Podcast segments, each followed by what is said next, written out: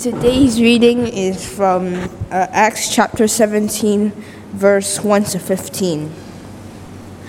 When Paul and his companions had passed through Amphipolis and Apollonia, they came to Thessalonica, where there was a Jewish synagogue.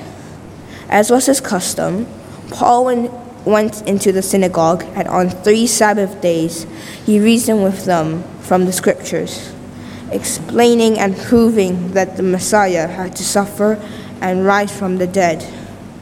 This Jesus I'm proclaiming to you is the Messiah, he said. Some of the Jews were persuaded and joined Paul and Silas, as did a large number of God fearing Greeks and quite a few prominent women. But other Jews were jealous so they rounded up some bad characters from the marketplace, formed a mob, and started a riot in the city. They rushed to Jason's house in search of Paul and Silas in order to bring them out to the crowd. But when they did not find them, they dragged Jason and some other believers before the city officials, shouting, These men who have caused trouble all over the world have now come here and Jason has welcomed them into his house. They are all defying Caesar's decrees, saying that there is another king, one called Jesus. When they heard this, the crowd and the city officials were thrown into turmoil. Then they made J- Jason and the others post bond and let them go.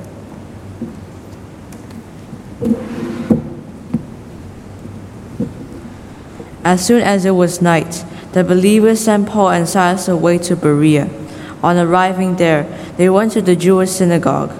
Now the Berean Jews were of more noble character than those in Thessalonica, for they received the message with great eagerness and examined the scriptures every day to see if what Paul said was true. As a result, many of them believed, as did also a number of prominent Greek women and many Greek men. But, there, but when the Jews in Thessalonica learned that Paul was preaching the word of God at Berea, some of them went there too, agitating the crowds and stirring them up.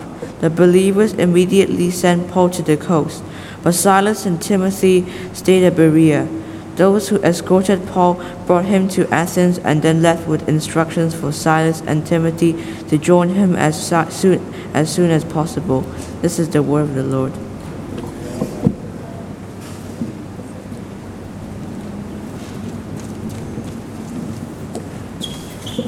Well, good morning, everyone.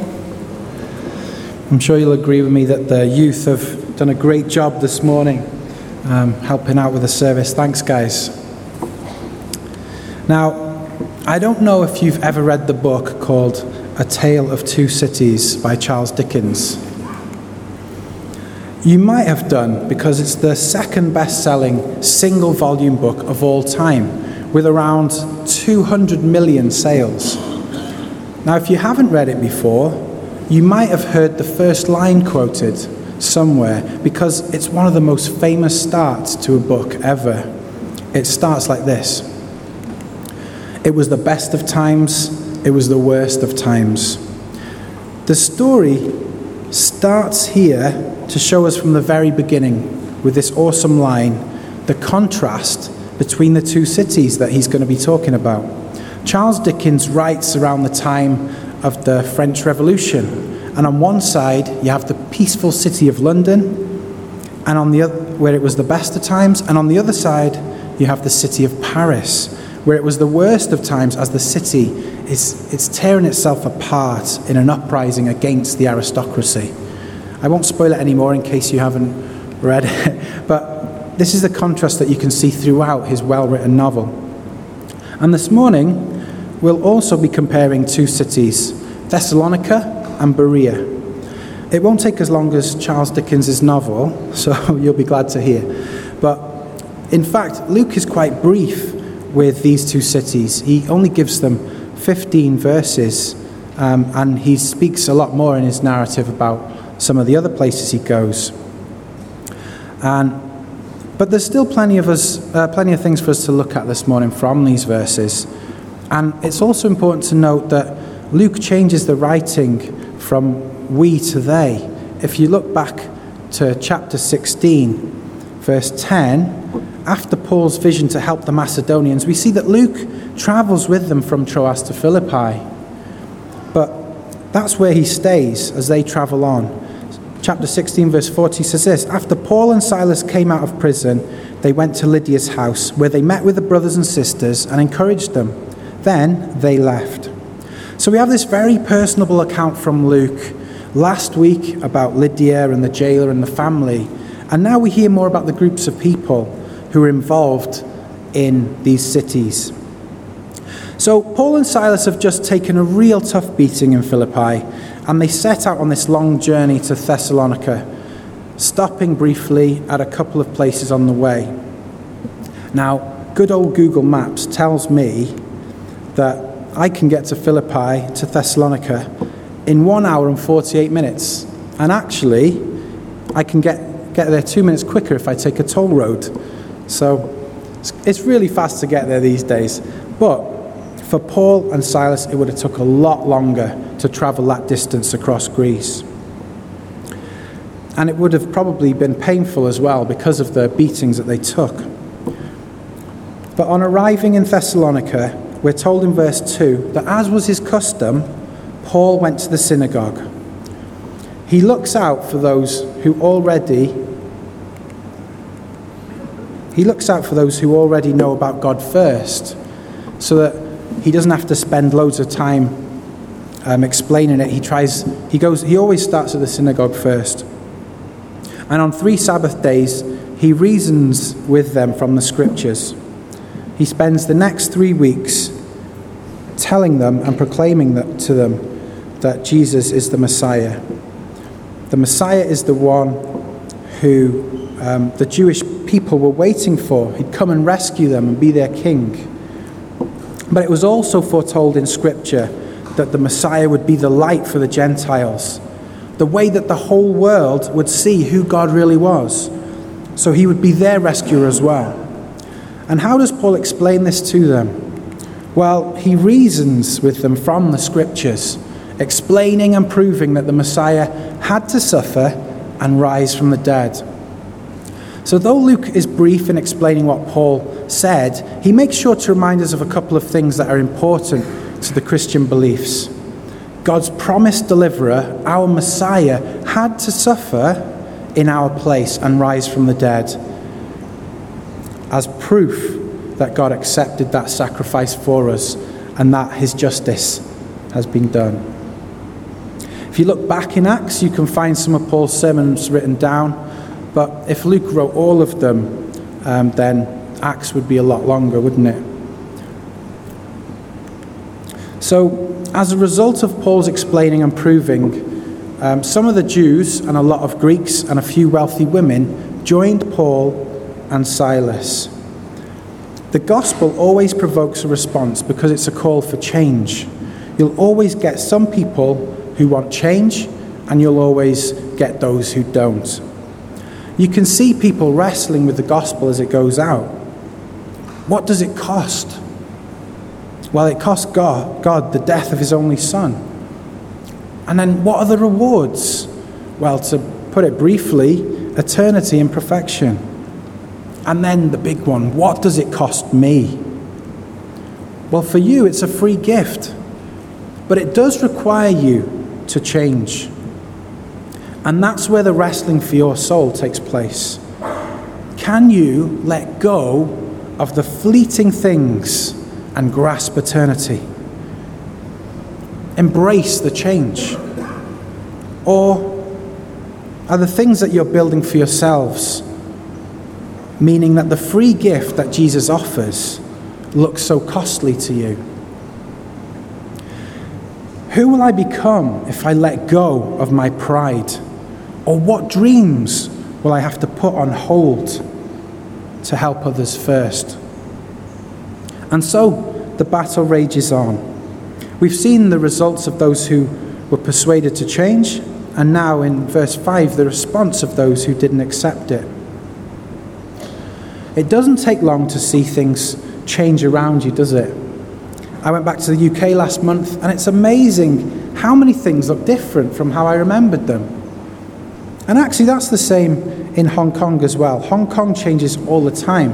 At the end of the Ma On Shan line, uh, the MTR line, there's a village called Wu Kai Sha. And I was speaking to someone who remembers having to take a boat to get to Wu Kai Sha village years back. And now it's full of tower blocks and shops. And every year they seem to be building more towers and more houses there. It's changing all the time, isn't it? But are you ready for the changes that following Jesus brings to your life? And also, are you ready for the changes that it brings to the life of those around you? The Jews that watched Paul come in and who chose not to change saw their friends and neighbours perhaps follow him and leave them. Maybe, actually, if enough Jewish men uh, left to join Paul, then they would no longer have been able to run the synagogue there because they needed 10 men, didn't they, in a town or city to keep it open. And not only were their own people leaving, but also they were seeing non Jewish people joining Paul and Silas.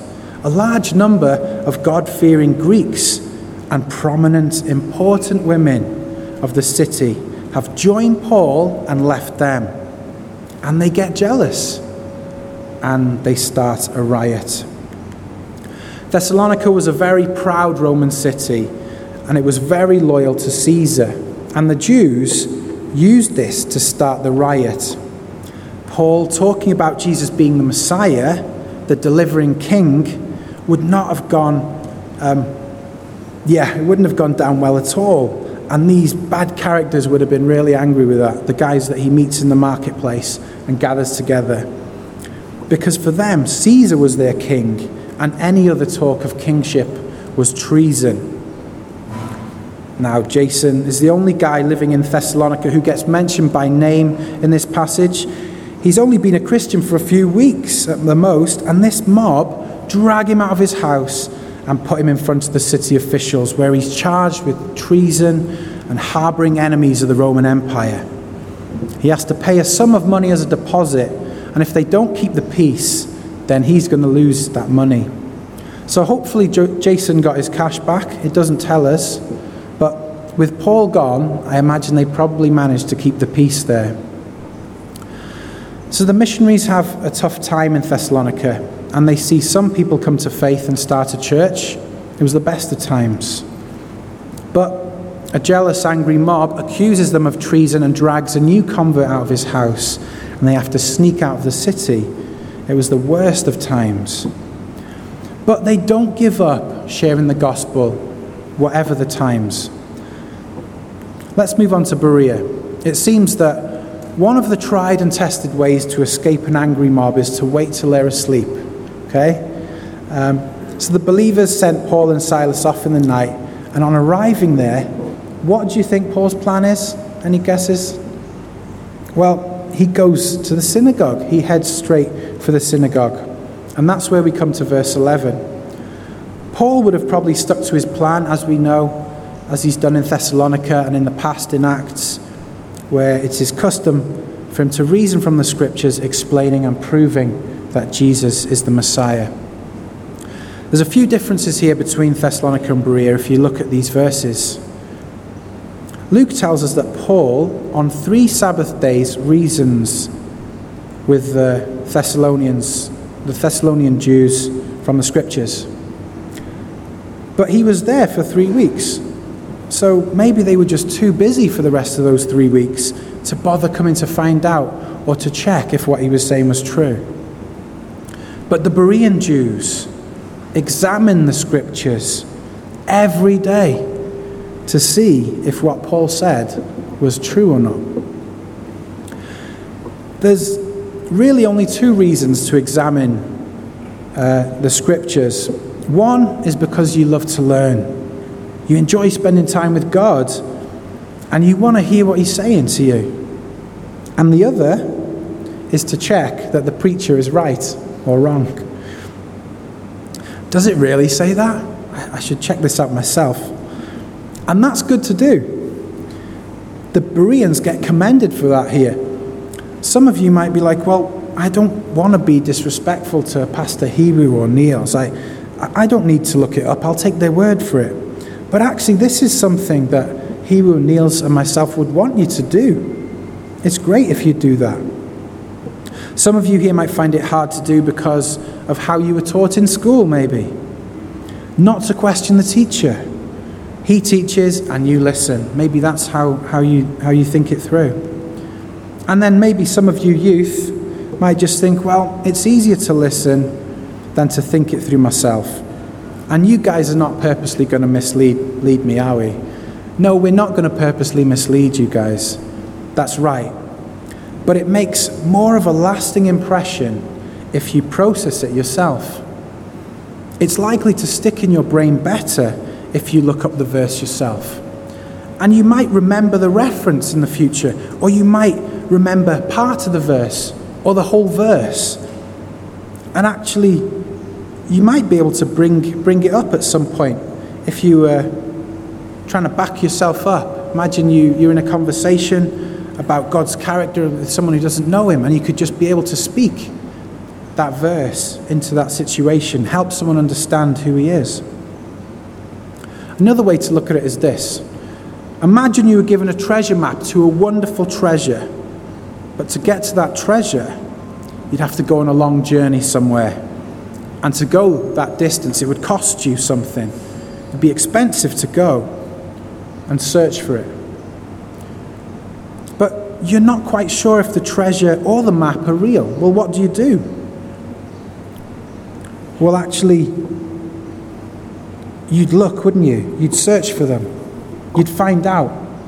You'd test that map to make sure that it was that it was right. You'd try your best to authenticate it. Yeah?